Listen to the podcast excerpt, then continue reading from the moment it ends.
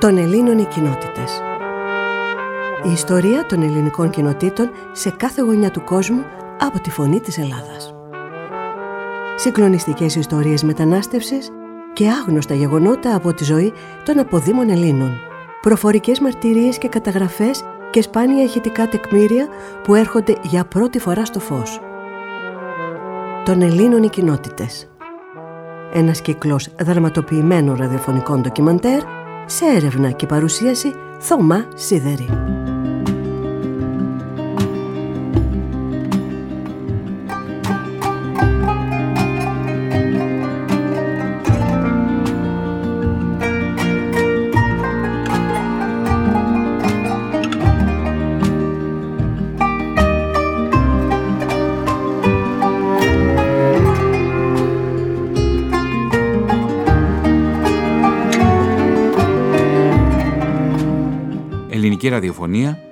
Φωνή της Ελλάδας.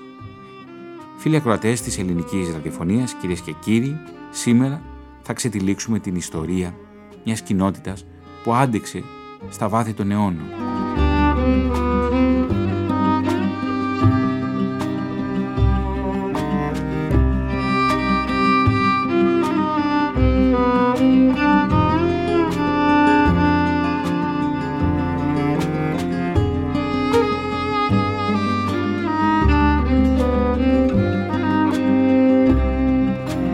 Στην τελική ρύθμιση του ήχου, σήμερα είναι κοντά μας ο Κώστας Κυριακάκης. Στην έρευνα, τεκμηρίωση και παρουσίαση, ο δημοσιογράφος της ΕΡΤ, Θωμάς Σίδερης.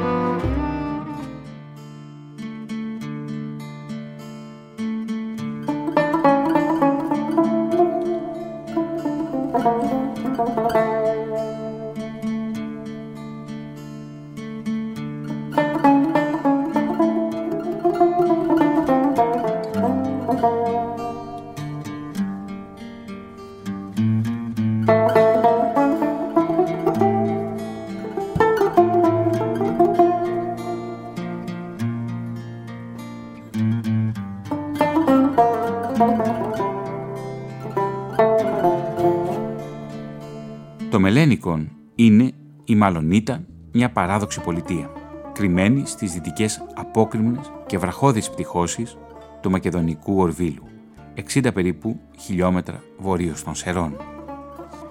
Ιστορικά αναφέρεται από το 800 μετά Χριστόν, από τον καιρό δηλαδή που οι Βυζαντινοί, θέλοντας να αποκρούσουν αποτελεσματικά τις από βορρά διάφορες κατά καιρούς σλαβικές επιδρομές, κατέκτησαν την πριν άσημη πολύχνη φρούριο οχυρό, απεκίζοντάς το με οικογένειες, στρατιωτικές και πολύ αργότερα με προέλευση από τη Φιλιππούπολη.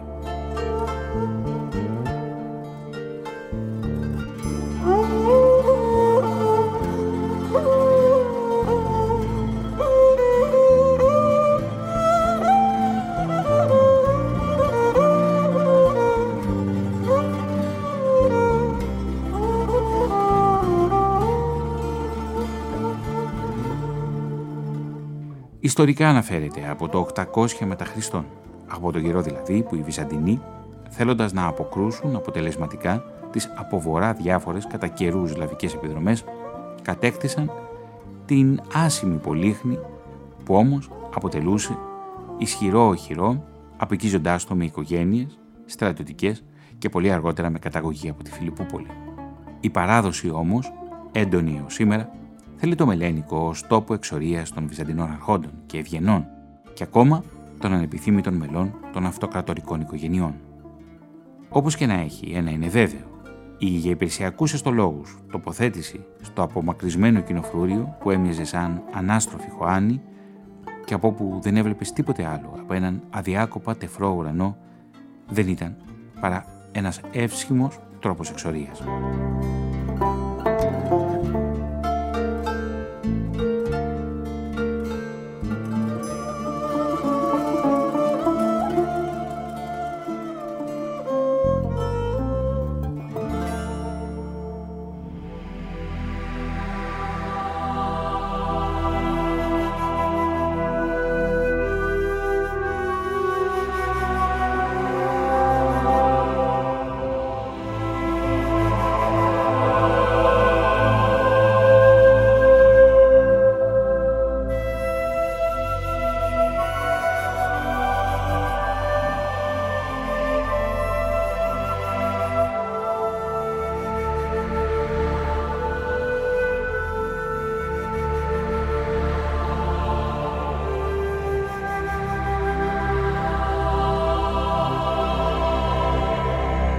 Κάτοικοι του Μελενίκου έως σήμερα, όπου όσοι έλκουν καταγωγή από το Μελένικο, όπου και αν βρίσκονται σήμερα διασκορπισμένοι, υπερηφανεύονται για την από Βυζαντινούς πατρικίους καταγωγή τους.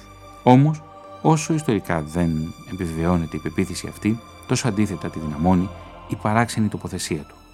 Τα άγρια και απόκριμνα φαράγγια που το περιτριγυρίζουν, οι άφθονες βυζαντινές εκκλησιές, τα βυζαντινά ονόματα, τα ήθη και τα έθιμα και γενικότερα ο κοινωνικός ρυθμός και η οικογενειακή ζωή που καθόλου ή ελάχιστα άλλαξε καθώς κυλούσαν οι αιώνες έως τη μέρα που μοίρα σκληρή ανάγκασε όλους τους κατοίκους να καταλήψουν μια και για πάντα το μελένικο.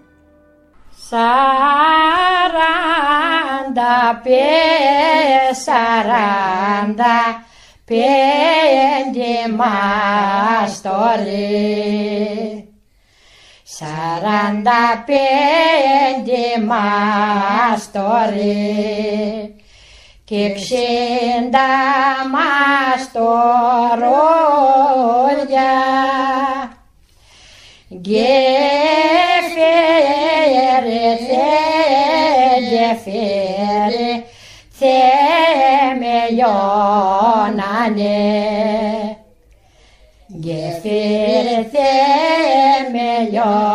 Θεμελιώνανε. Στη σάρτας στο ποτάμι.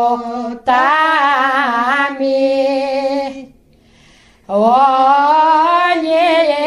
μέρες, όλοι μέρες το χτίζανε.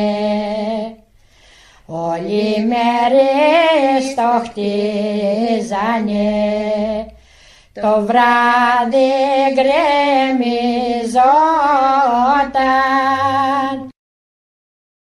Πολλάκι πάει, πολλάκι πάει και λάλησε. Πολλάκι πάει και λάλησε Αντίκριστο γεφύρι δεν γέλα εδώ, δεν γέλα δώσε σαν πολύ. Δεν γέλα δώσε σαν πολύ. Ότι σαν χελιδόνι Μογγέλα εδώ, μογγέλα δώσε και έλεγε. Μογγέλα δώσε και έλεγε. Ανθρώπινη κοβέντα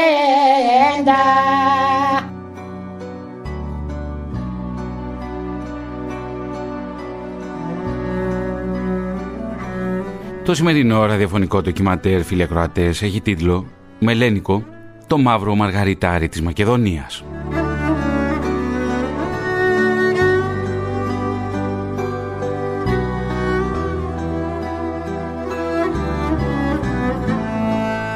Το Μελένικο, η πόλη των εξόριστων Βυζαντινών πριγκίπων, το σταυροδρόμι των Βαλκάνιων εμπόρων, η γενέτειρα των Χριστομάνων και του Αναστάσιου Πολυζωίδη.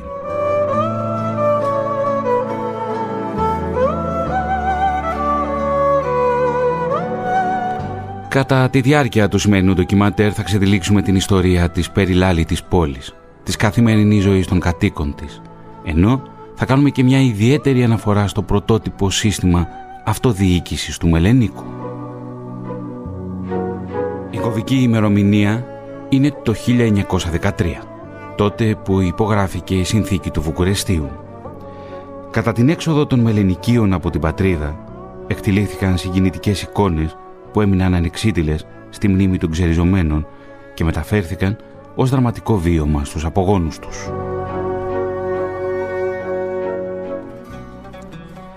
Ποιος θα λησμονήσει το θλιβερόν θέαμα του ασπασμού των θυρών και παραθύρων των κατοικιών των, γράφει ο συγγραφέας του Μελένικου, Απόστολος Γκισδαβίδης, ότι δια τελευταίαν φοράν τα έβλεπον αυτά και ότι διαπάντα θα αποχωρίζοντο όλων αυτών που το όνειρό των ήταν να γεράσωσει εκεί και να αποθάνωσει και να ταφώσει πλησίον των τάφων των προγόνων των. Άλλοι έπαιναν χώμα από την αυλήν ή την εκκλησία των. Σπαραγμός καρδίας στο θέαμα του αποχωρισμού τούτου και η βαθία επίγνωσης του ξεριζωμού από το έδαφος των εις το οποίο έζησαν, ηγάπησαν, επώνησαν και όπου επόθουν να αφήσωσιν την τελευταία αυτό πνοήν.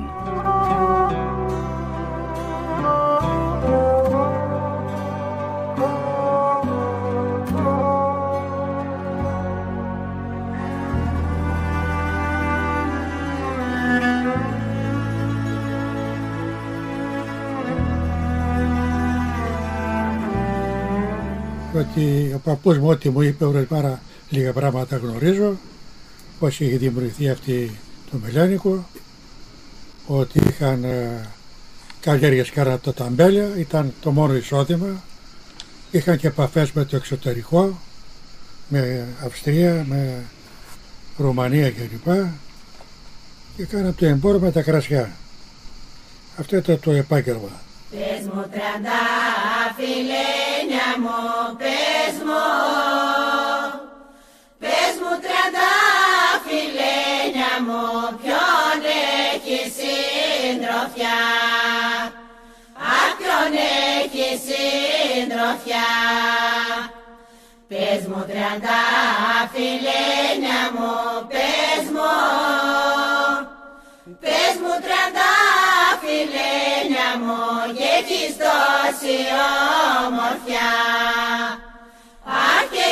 έχεις τόση όμορφια Τις τριάντα φιλιά στα φύλλα της τριάντα. Τις τριάντα φιλιά στα φύλλα τα έχω συντροφιά. Αχ τα έχω συντροφιά Τις τριάντα φιλιά στα φύλλα της τριάντα Τις τριάντα φιλιά στα φύλλα θα στα κάνω φορεσιά Αχ θα στα κάνω φορεσιά να φοράς το καλοκαίρι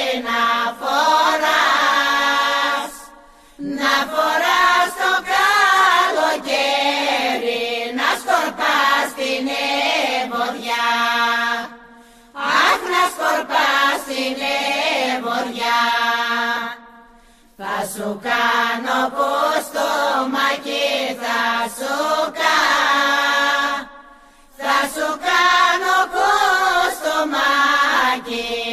από τριαντάφυλλα Αχ από τριαντάφυλλα Κι όταν θα περνάς από κοντά μου κι όταν θα κι όταν θα περνάς από κοντά μου θα μου καίει στην καρδιά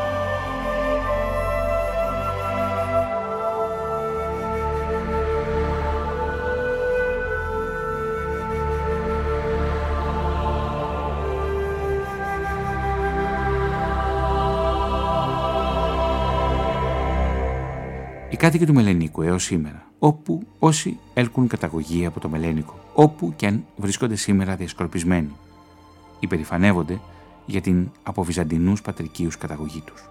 Όμως, όσο ιστορικά δεν επιβεβαιώνεται η πεποίθηση αυτή, τόσο αντίθετα τη δυναμώνει η παράξενη τοποθεσία του. Τα άγρια και απόκριμνα φαράγγια που το περιτριγυρίζουν, οι άφθονες βυζαντινές εκκλησιές, τα βυζαντινά ονόματα, τα ήθη και τα έθιμα, και γενικότερα ο κοινωνικός ρυθμός και η οικογενειακή ζωή που καθόλου ή ελάχιστα άλλαξε καθώς κυλούσαν οι αιώνες έως τη μέρα που μοίρα σκληρή ανάγκασε όλους τους κατοίκους να καταλήψουν μια και για πάντα το μελένικο.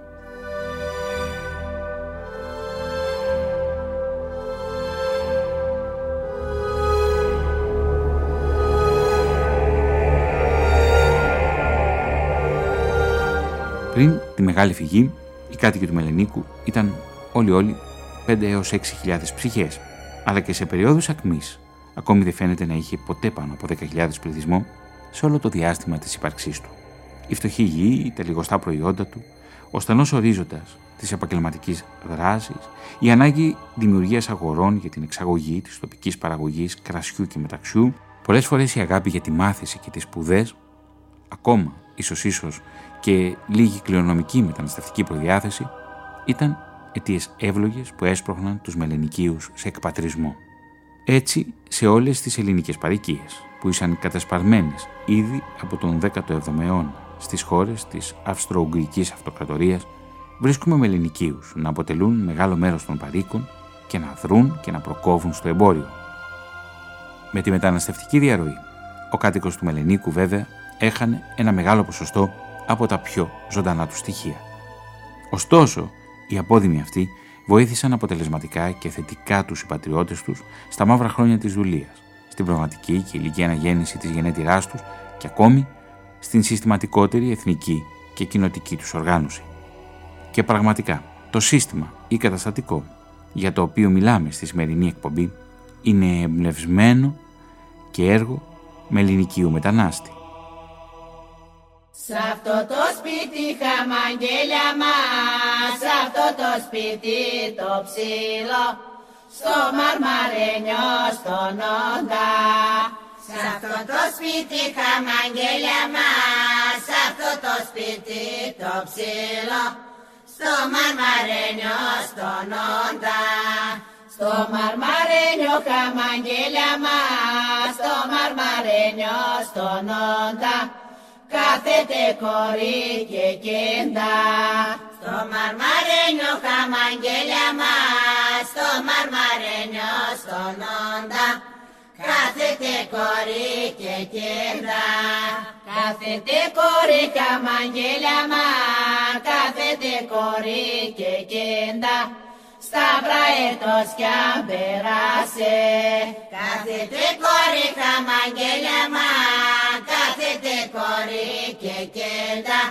Στα βραέτος κι αν περάσε, στα βραέτος κι χαμαγγέλια μας, στα βραέτος κι αν περάσε, την κόρη μου τη γελάσε. Στα βραέτος για χαμαγγέλια μας, στα βραέτος για περάσε. Την κόρη μου τη γελάσε, την κόρη μου αχαμαγγέλια μας, την κόρη μου τη γελάσε. Ας είναι, ας είναι η κόρη μου, την κόρη μου αχαμαγγέλια μας, την κόρη μου τη γελάσε. Ας είναι, ας είναι η κόρη μου, ας είναι, ας είναι η χαμαγγέλια μας, ας είναι, ας είναι η κόρη μου. Κι αν δεν σε κλέψω μια βράδια, ας είναι, ας είναι η χαμαγγέλια μας, ας είναι, ας είναι η κόρη μου. Κι αν δεν σε κλέψω μια βράδια, κι αν δεν σε κλέψω χαμαγγέλια μας, κι αν δεν σε κλέψω μια βράδια, απ' της μαμά σου την αγκάλια. Κι αν δεν σε κλέψω χαμαγγέλια μας, κι αν δεν σε κλέψω μια βράδια, απ' της μαμά σου την αγκάλια. Απ' της μαμά σου χαμαγγέλια μας, απ' της μαμά σου την αγκάλια. Θα σ' ανεβάσω στα βουνά. Απ' της μάμα σου χαμαγγέλια μα. Απ' της μάμα σου την αγκάλια. Θα σ' ανεβάσω στα βουνά Θα σ' ανεβάσω χαμαγγέλια μα. Θα σ' ανεβάσω στα βουνά. Εκεί στα κρύα στα νερά. Θα σ' ανεβάσω χαμαγγέλια μα, θα σ' ανεβάσω στα υγόνα, εκεί στα κρύα στα νερά. Εκεί στα κρύα χαμαγγέλια μα, εκεί στα κρύα στα νερά. Εκεί λαλούνε τα πουλιά, εκεί στα κρύα χαμαγγέλια μα, εκεί στα κρύα στα νερά. Εκεί λαλούνε τα πουλιά, εκεί λαλούνε χαμαγγέλια μα, εκεί λαλούνε τα πουλιά. Εκεί λαλούνε περδίκες, εκεί λαλούνε χαμαγγέλια μα, εκεί λαλούνε τα πόλια, εκεί λαλούνε περδίκες.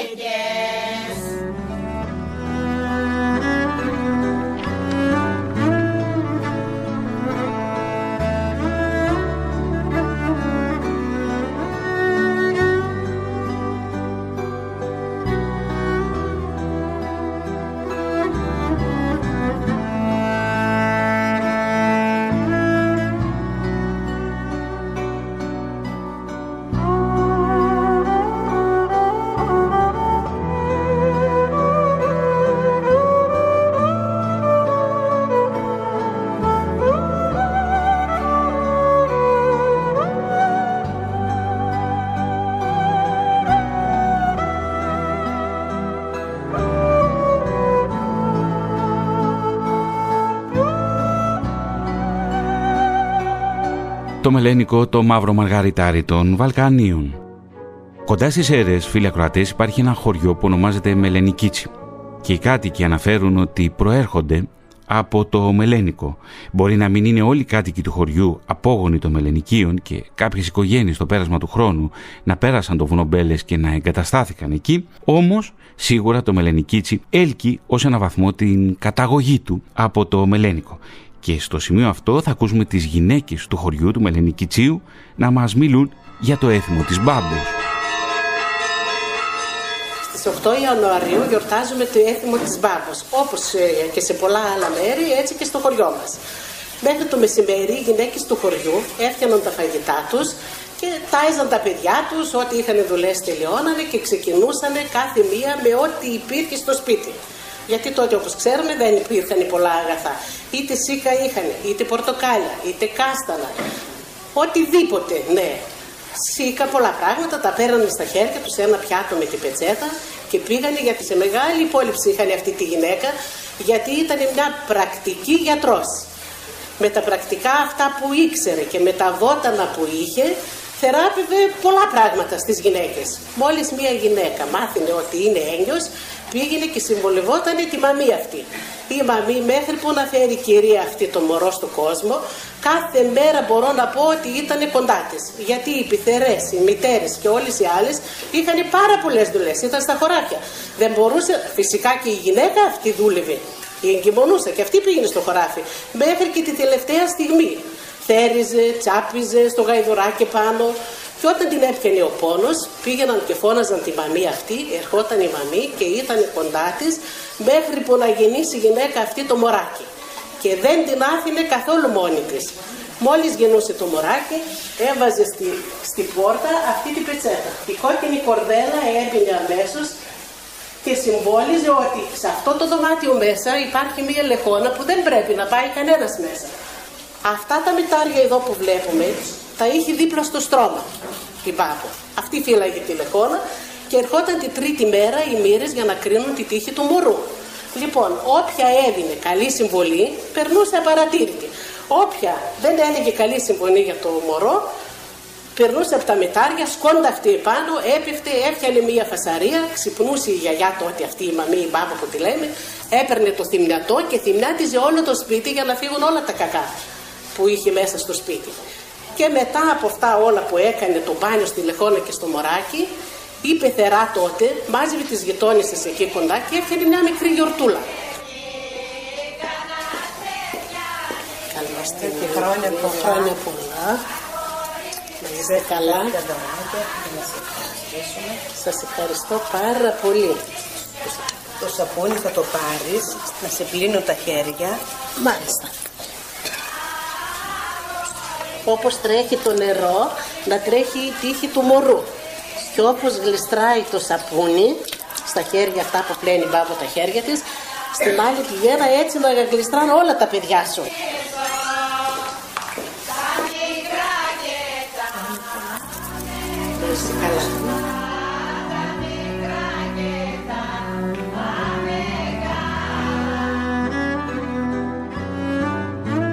Στο σημείο αυτό, φίλοι ακροατέ, θα συνδεθούμε με τον κύριο Θωμά Πένα. Είναι πρόεδρος της Ιστορικής και Ελογραφική Εταιρείας Ερών Μελενίκου, εδώ στην Αθήνα. Είναι ιστορικός ερευνητής, βραβευμένος από το Υπουργείο Μακεδονίας Θράκης και συνταξιούχος δικηγόρος Αθηνών παρά το Αρίο Πάγο. Κύριε Πένα, ευχαριστούμε θερμά για τη συμβολή σας. Καλό μεσημέρι. Και εγώ σας ευχαριστώ κύριε Σίδερη, εσάς και την ΕΡΤ που δίνετε την ευκαιρία για αυτό το ξεχασμένο μαργαριτάρι που το είπατε. Ε, να ξεκινήσουμε έτσι. Εγώ θα σας μιλήσω σαν ιστορικός ερευνητής. Θα ήθελα να ξετυλίξουμε την ιστορία Ναι, του Μελενίκου αυτό. σε αδρές γραμμές μέχρι και το 1913. Έτσι ακριβώς. Το Μελένικο λοιπόν πρέπει να πούμε ότι βρίσκεται στη Βουλγαρία σήμερα. Στο κέντρο της Μακεδονίας του Πυρήν. Με την ονομασία Μέλνικ. Απέχει από το συνοριακό σταθμό Προμαχώνα Ερών προς βορρά 15 χιλιόμετρα περίπου σε ευθεία γραμμή. Όμως η πρόσβαση σε ευθεία γραμμή δεν είναι δυνατή λόγω του ορεινού εδάφους και γίνεται από δυτικά παράλληλα με τον ποταμό Στριμώνα. Η τοποθεσία λοιπόν αυτή βρίσκεται ανάμεσα σε υψηλούς, απότομους, γυμνούς, ασβεστολιθικούς λόφους που τους χωρίζουν τρεις χήμαροι που συγκλίνουν σε έναν μεγαλύτερο.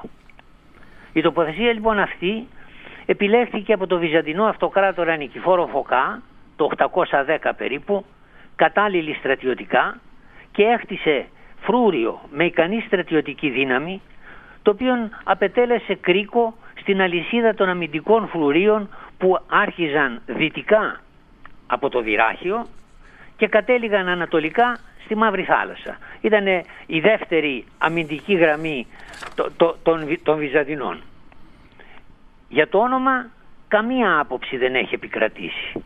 Μεταξύ αυτών είναι ότι η αρχική ονομασία ο Μελένικος προέρχεται από το όνομα του αρχικού φρούραρχου του οχυρού ή άλλοι από το Μέλας, μαύρος οίκος, γιατί υπήρξε τόπος εξορίας δικαιωμένων Βυζαντινών. Βυζαντινών πριγκίπων. Ε, θα τα πούμε. ναι, Βυζαντινών πριγκίπων, σωστά. Και, και, και Βυζαντινών πριγκίπων. ή, ή άλλοι από τις σλαβικές λέξεις μάλι που σημαίνει οροπέδιο, μέλου που σημαίνει ασβεστόλιθος ή μελνίκ που σημαίνει αμμώδης και πολλές άλλες εκδοχές. Καμία δεν, ε, κανένας επιστήμονας δεν έχει καταλήξει κάπου ας πούμε ή γενικά οι επιστήμονες δεν έχουν καταλήξει. Ο σκοπός των φρουρίων εκείνων που χτίζανε οι Βυζαντινοί ήταν η αντιμετώπιση των επιδρομών σλαβικών και βουλγαρικών φυλών. Με τον καιρό οι περισσότερες από τις φρουριακές εκείνες εγκαταστάσεις όπως η Αχρίδα, η Στρόμνιτσα, το Μελένικο, η Φιλιππούπολη εξελίχθηκαν σε αξιόλογα στρατιωτικά και διοικητικά κέντρα και η ασφάλεια που παρήχαν αύξησε τον πληθυσμό τους. Έτσι εξελίχθηκαν σε ανθυρά εμπορικά και πολιτισμικά κέντρα του ελληνισμού τα λαμπρά επιτεύγματα του οποίου υπάρχουν και θα υπάρχουν όσο και αν Βούλγαροι και Νοτιοσλάβοι τα παρουσιάζουν ως δικά τους για να καλύψουν ό,τι δεν έχουν. Το Βυζαντινό λοιπόν Μελένικο όπως και οι άλλοι προμαχώνες της Μακεδονίας αντιμετώπισε πιέσεις και ολιγόχρονες κατοχές από Βουλγάρους και Σέρβους.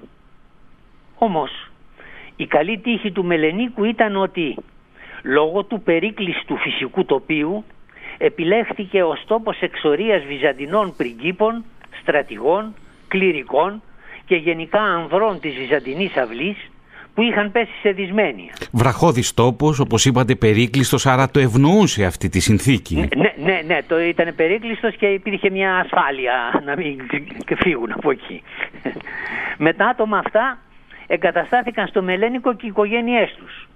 Και έτσι ενισχύθηκε το αστικό στοιχείο της πόλης, το οποίο ανέβασε το επίπεδο της ζωής με τη βυζαντινή ποιότητα πολιτισμού. Σε αυτό συνέβαλαν και οι σημαντικοί διοικητές της φρουράς και οι οικογένειες αυτών και της φρουράς. πότε καταλήφθηκε το Μελένικο από τους Οθωμανούς δεν είναι γνωστό. Οπωσδήποτε όμως μετά την κατάληψη των Σερών το 1383. Σε όλη τη διάρκεια της Οθωμανικής κυριαρχίας ο πληθυσμός στο Μελένικο παρέμεινε κατά το μέγιστο ποσοστό ελληνικός. Ο Τούρκος διοικητής, ο Καϊμακάμης και λίγοι Τούρκοι διοικητικοί υπάλληλοι με τις οικογένειές τους, όπως επίσης και ελάχιστοι Βούλγαροι, συμπλήρωναν τους κατοίκους του Μελενίκου. Εκτός από την κρατική διοίκηση, όλα ήταν στα χέρια των Ελλήνων. Υπήρχαν 7 ε, εργοστάσια κατεργασίας βαμβακερών και μεταξωτών νημάτων, 30 βιομηχανίες επεξεργασίας δερμάτων, η αμπελουργία ήταν ε, ε, τεράστια και παράγονταν τόνοι εξαιρετικού κρασιού. Όλα τα παραπάνω διοχετεύονταν στην Κωνσταντινούπολη και σε όλη την κεντρική Ευρώπη μέχρι το Παρίσι. Από το 1800 και μετά στο Μελένικο των 5 έως 6.000 κατοίκων λειτουργήσαν τουλάχιστον 9 φιλανθρωπικοί, πολιτιστικοί, εκπαιδευτικοί, πολιτικοί σύλλογοι και σωματεία, ένα κοινοτικό νοσοκομείο και ένα φαρμακείο, ένα τυπογραφείο και σχολεία, πολλά σχολεία, όπου δίδαξαν διακεκριμένοι δάσκαλοι από όλη τη Μακεδονία και την Ήπειρο. Παρόλα αυτά, σε όλη τη διάρκεια της Οθωμανικής κυριαρχίας η ζωή δεν ήταν ρόδινη. Υπήρχε καταπίεση γενικά από τον κατακτητή και φόροι πολλές φορές αβάσταχτοι. Και για το λόγο αυτό οι Μελενίκοι όπως και όλοι οι Μακεδόνες κατέφυγαν και δημιούργησαν σε όλα τα ευρωπαϊκά κέντρα όπως Βουκουρέστη, Βουδαπέστη, Βιέννη, Τεριέστη δημιούργησαν ε, ε, εμπόριο, πολιτισμό, επιστήμες. Σε όλη τη διάρκεια του μακεδονικού αγώνα και μέχρι το τέλος των Βαλκανικών πολέμων το 1913 στο Μελένικο δεν τόλμησε να πατήσει βούλγαρος κομιτατζής. Σαν τις μέρες αυτές οι Μελενίκοι είχαν ελευθερωθεί από τον ελληνικό στρατό που καταδίωκε τον βουλγαρικό. Όμως στις 28 Ιουλίου 1913 με το παλαιό ημερολόγιο οι μεγάλες δυνάμεις με τη συνθήκη του Βουκουρεστίου όρισαν ότι τα σύνορα της Ελλάδας, Βουλγαρίας εκεί που είναι, εκεί που είναι και σήμερα. Και έτσι το Μελένικο δόθηκε στην ιτημένη Βουλγαρία όπως και η Στρόμινιτσα, το Πετρίτσι, το Στάρτσοβο. Ελληνικά δόνταν,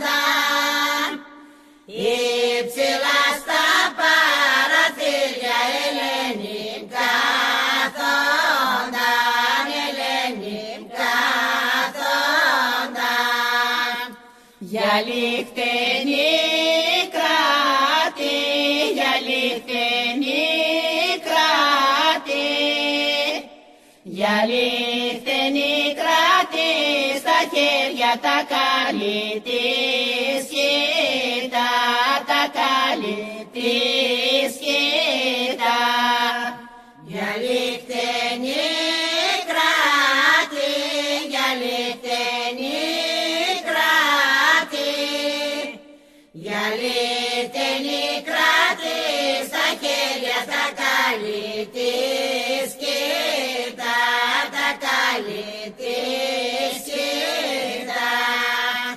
Τα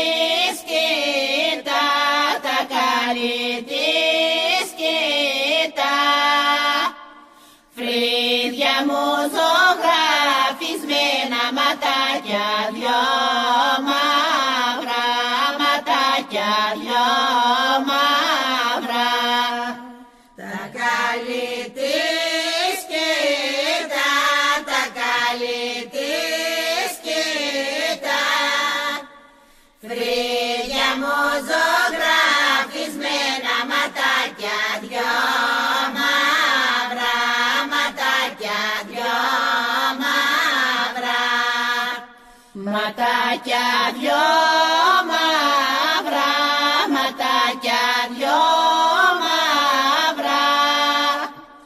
Ποιος θα τα γλυκό φιλήσει Κώστας δεν είναι εδώ Κώστας δεν είναι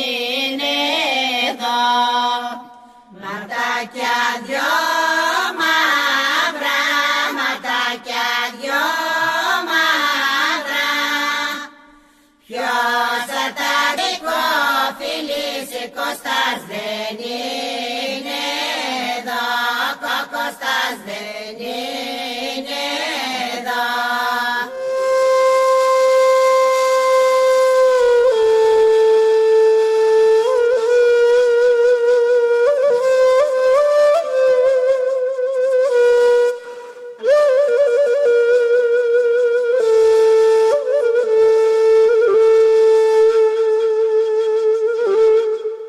Την 1η Απριλίου 1813 υπερψηφίστηκε από το σύνολο των Ελλήνων και Χριστιανών Ορθοδόξων πολιτών του Μελενίκου το περίφημο σύστημα, η διαταγή, που συντάχθηκαν υπό φιλογενούς τίνους και ευπατρίδου της αυτής πόλεως, προκειμένου να ρυθμιστεί η διαχείριση της ακίνητης και κινητής περιουσίας.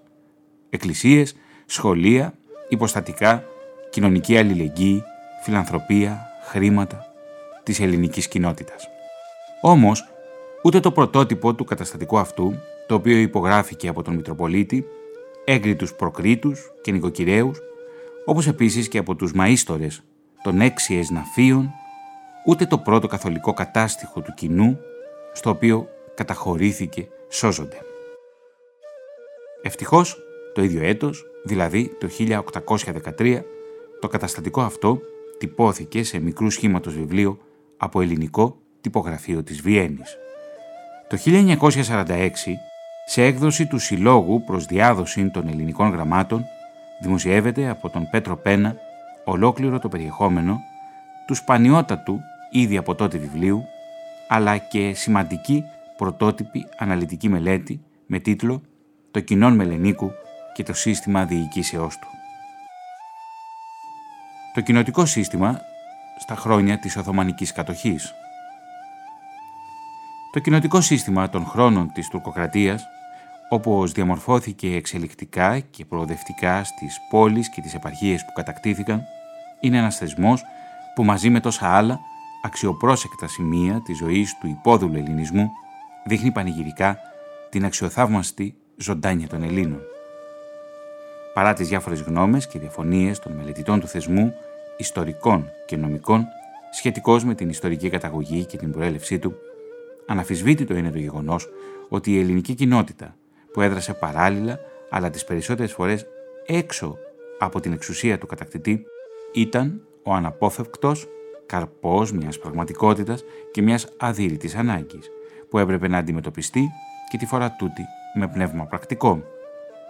Η αυταρχική και μοχθηρή διοίκηση του κατακτητή, η έλλειψη κάθε ασφάλειας στη ζωή και στην περιουσία του υπόδουλου Έλληνα είχε ως φυσικό επακόλουθο τη συσπήρωση των Ελλήνων γύρω από εκείνους που ήταν σε θέση να αντιτάξουν κάποια αντίδραση στις αυθαιρεσίες του πρώτου τυχόντος. Η Πρόκριτη και η Εκκλησία ήσαν οι δύο πόλοι ανάμεσα στους οποίους, ως αποέστημα εθνικής αυτοσυντήρησης, περιστρεφόνταν, αύξανε και δυνάμωνε ο θεσμός της κοινοτικής οργάνωσης. Αγάλι-αγάλι, η αρμοδιότητα της κοινότητας απλώθηκε σε κάθε έκφανση της ζωής του υπόδουλου ελληνισμού και οι κοινοτικοί άρχοντες μαζί με τους δεσποτάδες εκτός από τις εκπαιδευτικές εξουσίες ασκούσαν δικαστικές και αστυνομικές αρμοδιότητες. Όσο εξασθενούσε η δύναμη των κατακτητών, τόσο το κοινοτικό σύστημα ενισχυόταν και κατακτούσε περισσότερα. Την έννοια της κοινότητας τη βρίσκουμε με διάφορες ονομασίες. Άλλοτε πολιτεία, άλλοτε κάστρο και άλλοτε κοινών. Κι ίσως η ονομασία να μην είναι ολότελα άμυρη κάποιας ουσιαστικότερης σημασίας και σχετική με τη δύναμη, τον πληθυσμό και τη δικαιοδοσία των αρχόντων της. Εκτός από τις μεμονωμένες μικρές ή μεγάλες κοινότητες, παρατηρούμε την ύπαρξη και ομάδων κοινοτήτων όπως τα Μαδημοχώρια στη Χαλκιδική, τα χωριά του Πηλίου, τα Ζαγορχώρια, τα χωριά του Σουλίου, της Χιμάρας και άλλα, με ξεχωριστά η καθεμιά προνόμια και ανάλογη κοινοτική και ομοσπονδιακή διοίκηση. Ω δημιουργήμα της ανάγκης και των περιστάσεων, ο κοινοτικός θεσμός των επαρχιών και των πολιτιών που υποδηλώθηκαν διπλασιάστηκε και διαμορφώθηκε κατά παράδοση και ολότελα άγραφος. Από το 1856 όλες οι τουρκοκρατούμενες ελληνικές κοινότητες ήταν υποχρεωμένες να κυβερνούνται ομοιόμορφα κατά το σύστημα που διέγραφαν τα τρία τουρκικά διατάγματα. Σύμφωνα με αυτά, όλες ανεξαιρέτως οι κοινότητες συνέτασαν υποχρεωτικά καταστατικά με βασικές διατάξεις που δεν μπορούσαν να τροποποιηθούν ή να καταργηθούν χωρίς την έγκριση του Μητροπολίτη, δηλαδή του Πατριαρχείου. Γιατί οι εθνικοί κανονισμοί απέκτησαν δύναμη όχι μόνο νόμου του τουρκικού κράτους, αλλά και κύρος και ισχύ διεθνή, γιατί κυρώθηκαν με σουλτανικό φρυμάνι και κοινοποιήθηκαν από την τουρκική κυβέρνηση στις διεθνείς διασκέψεις του Παρισιού και του Βερολίνου. Έτσι, ολοκληρώθηκε η βασιλεία ενός άγραφου θεσμού που ακόμη και σήμερα είναι αξιοπρόσεκτος, αξιομελέτητος, ίσως και αξιομίμητος. Ήταν ένας θεσμός που έλυσε πολλά κοινωνικά και εθνικά ζητήματα και προσαρμόστηκε απόλυτα και δημιουργικά στην ελληνική ιδιοσυγκρασία. Αγγελικούδα ήταν αρρωστή, Αγγελικούδα ήταν αρρωστή Άρρωστη βαριά στο στρώμα δεν μου λες γιατί Άρρωστη βαριά στο στρώμα δεν μου λες γιατί Αγγελικούδα ήταν αρρωστή Αγγελικούδα ήταν αρρωστή Άρρωστη βαριά στο στρώμα δεν μου λες γιατί. Άρρωστη βαριά στο στρώμα δεν μου λες γιατί. Σου φέρα γιατρό, γιατρό να γιατρευτείς. Σου φέρα γιατρό, γιατρό να γιατρευτείς Σου φέρα και όφησε ο να ωφεληθείς. Σου φέρα και όφησε ο να ωφεληθείς. Σου φέρα γιατρό, γιατρό να γιατρευτείς. Σου φέρα γιατρό, γιατρό να γιατρευτείς. Σου φέρα και όφησε ο να ωφεληθείς. Σου φέρα και όφησε ο να ωφεληθείς Έβγα μάνα με έβγα, έβγα μια στιγμή. Έβγα μάνα με έβγα, έβγα μια στιγμή. Δυο λογάκια να μιλήσω στο Θεμιστοκλή Δυο λογάκια να μιλήσω στο Θεμιστοκλή Έβγα μάνα έβγα, έβγα μια στιγμή. Έβγα μάνα έβγα, έβγα μια στιγμή Δυο λογάκια να μιλήσω στο Θεμιστοκλή Δυο λογάκια να μιλήσω στο Θεμιστοκλή Άμα εγώ πεθάνω, εσύ να παντρευτείς. Άμα εγώ πεθάνω, εσύ να παντρευτείς. Της Αγγελικής τα καλή θα τα τρώει η γης Της Αγγελικής τα καλή θα τα τρώει η γης Άμα εγώ πεθάνω, εσύ να παντρευτείς. Άμα εγώ πεθάνω, εσύ να παντρευτείς. Της Αγγελικής τα καλή θα τα τρώει η γης Της Αγγελικής τα καλή θα τα τρώει η γης Άμα εσύ πεθάνεις δεν παντρεύομαι. Άμα εσύ πεθάνεις δεν παντρεύομαι. Στα σοκάκια θα γυρίζω, θα παιδεύομαι. Στα σοκάκια θα γυρίζω, θα παιδεύομαι. Άμα εσύ πεθάνεις δεν παντρεύομαι. Άμα εσύ πεθάνεις δεν παντρεύομαι. Στα σοκάκια θα γυρίζω, θα παιδεύομαι. Στα σοκάκια θα γυρίζω, θα παιδεύομαι. Άθηκε λουλούδια την εστόλισαν, άθηκε λουλούδια την εστόλισαν και το άσπρο το φωστάνι την εφόρεσαν και το άσπρο το φωστάνι την εφόρεσαν. Άνθηκε λουλούδια την εστόλισαν, άνθηκε λουλούδια την εστόλισαν και το άσπρο το φουστάνι την εφόρεσαν και το άσπρο το φουστάνι την εφόρεσαν.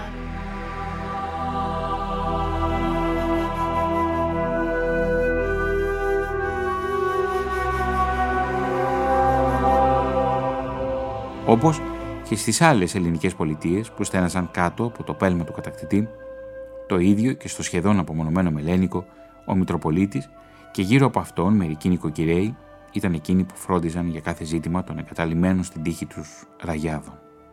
Έτσι άρχισε, έζησε και εξελίχθηκε άγραφα και το κοινό του Μελενίκου, ως την ιστορική ημέρα της 1ης Απριλίου του 1813, που ομόφωνα ψηφίστηκε από τη Γενική Συνέλευση όλων των κατοίκων του Μελενίκου. Ουσία του Μητροπολίτη Άνθιμου, το πρώτο που ομόφωνα ψηφίστηκε από τη Γενική Συνέλευση όλων των κατοίκων του Μελενίκου, το πρώτο έγγραφο καταστατικό του κοινού και του οποίου την απαρασάλευτη διαφύλαξη ορκίστηκαν όλοι με ψωμένα τα χέρια έμπροσθεν του Παντοκράτορος Θεού. Το πρώτο τούτο έγγραφο καταστατικό καταχωρήθηκε τότε στο πρώτο καθολικό κατάστοιχο του κοινού, όπου ήταν στο πρωτότυπο και οι υπογραφές του Μητροπολίτη, των εκριτωτέρων πολιτών και των εσναφίων. Σύστημα ή διαταγέ. Κατά κοινήν ψήφων, απάσης της συνελεύσεως της εν Μακεδονία πόλεως Μελενικού. Προσπλήωνα αφορώσα βελτίωση των εναυτή θείων οίκων, σχολώνται και νοσοκομείων. Και της των ενδεών απάντων φιλανθρωποτέρας, οικονομίαστε και γηδαιμονίας υποφιλογενούς τίνου και ευπατρίδου της πόλεως διοργανωθήσε και σχεδιαστήσε. Και δαπάνη αυτού οικία νυν το πρώτον εις φως αχθήσε. Εν Βιέννη της Αουστρίας εκ του τυπογραφείου Ιωάννου Τζβεκίου, πρώην Βενδότου, 1813. Μεγαλόφρονες και φιλόκαλοι Γρικοί. Είναι παντάπαση αναμφίβολον και το ότι πολλά καγαθά λείπουν από την ταλέπορον πατρίδα και το ότι, επί των αημνής των ημερών ημών, αλλά τόσα εισήξατε και διακόπτως εισάγεται εν αυτήν, και με ασύγκριτον μεγαλοψυχίαν, φιλοφροσύνην και άμυλαν, και με όλα τα εμπόδια και τα δυσβάσταχτα βάρη εκείνα όπου βαστάζεται. Θεία το όντι κινήματα, κλινέ και διαονίζουσε πράξεις. Όμως το πλέον μέγα, το πλέον ένδοξον, το πλέον λαμπρόν και αθάνατον, και μάλιστα ανθρώπης, και αυτό το Θεό πανεβάρεστον, ήθελε ή τον εκείνον εξάπαντος του τέστην. Η επίτευξη μόνη ενός τιού του, μυριεπένου και θείου καλού. Ή έστι τούτο, ο περνήν αναχείρας αναγυγνώσκοντες φέρεται. Τούτου και μόνου, κατά το παρόν εστι χρία ευαγγελικός υπήν. Τούτου του αναγκαίων και δια τον έσω και δια τον εκτός άνθρωπων. Καλός πάνει ειδός και σοφρόνος. Ο συνετός και φιλέλλην εκείνος Νικόλαος Δούκας ενέσπηρε φιλοπονήσας στην Ελλάδα και Αλαχού και φυλάδια πάμπολα, και άποτε να τον εμιμούνται και εις τούτο, ή λόγω ή έργο όλοι του γένους οι δυνατοί και ελόγιμοι. Μη λείψετε λοιπόν ότι πατρίδας ή ή μεγαλεπίβολητε και γενναιόφρονες, και από του να ζηλώσετε και εντάχει να γίνετε μιμητέ των αξιεπένων πολιτών του Μελενίκου. Συγκαταστήσαντες ένα τιούτων αδελφική συμφωνίας, αδιάλεικτων σύνδεσμων, ειλικρινήν πατριωτισμών όλων πνέοντα, δια το κοινή συμπάσης πόλεως και χώρας της πτωχήσιμων πατρίδων συμφέρον. Ναι μη θελήσετε δέομαι, ή να φανείτε τούτον υποδιέστεροι όλων και αφιλοτιμότεροι, και αυτού έτη τούτου προπάντων των Ελλήνων δαιμονίου ονόματος.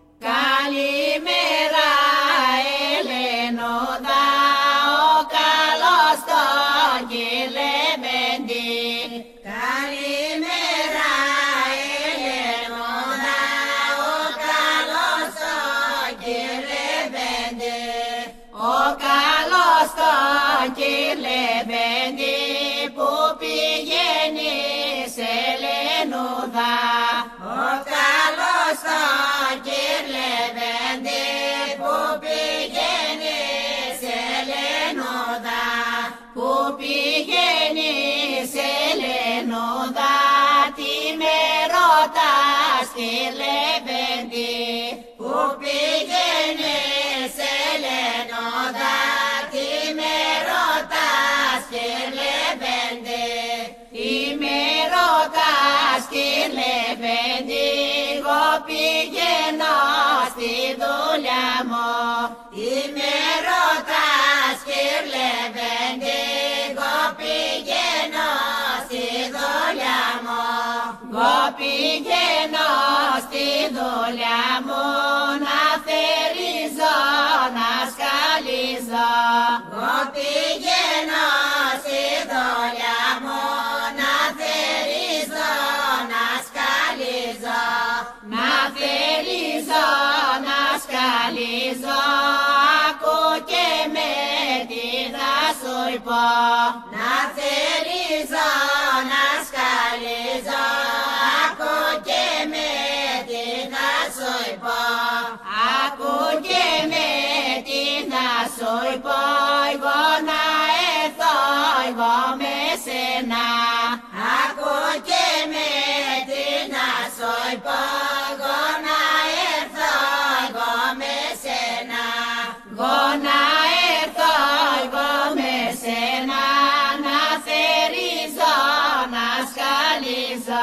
σκαλίζω Εγώ να έρθω εγώ με σένα να θερίζω να σκαλίζω. Να θερίζω να σκαλίζω να σου δένω τα δεμάτια να θερίζω να σκαλίζω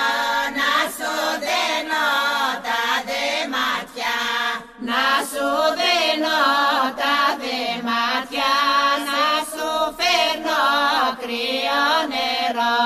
Να σου δένω τα δεμάτια να σου φέρνω κρύο νερό. Να σου φέρνω κρύο νερό συ να κάνεις καλό φαγί να σου φέρνω κρύο νερό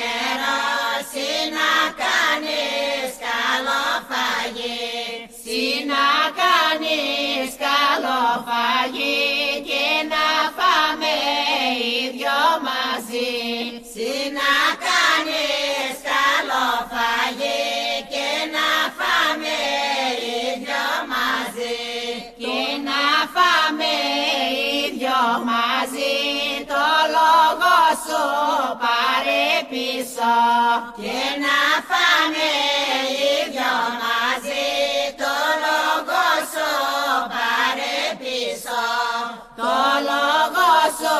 πάρε πίσω εγώ δεν έρχομαι μαζί σου. Το λόγο σου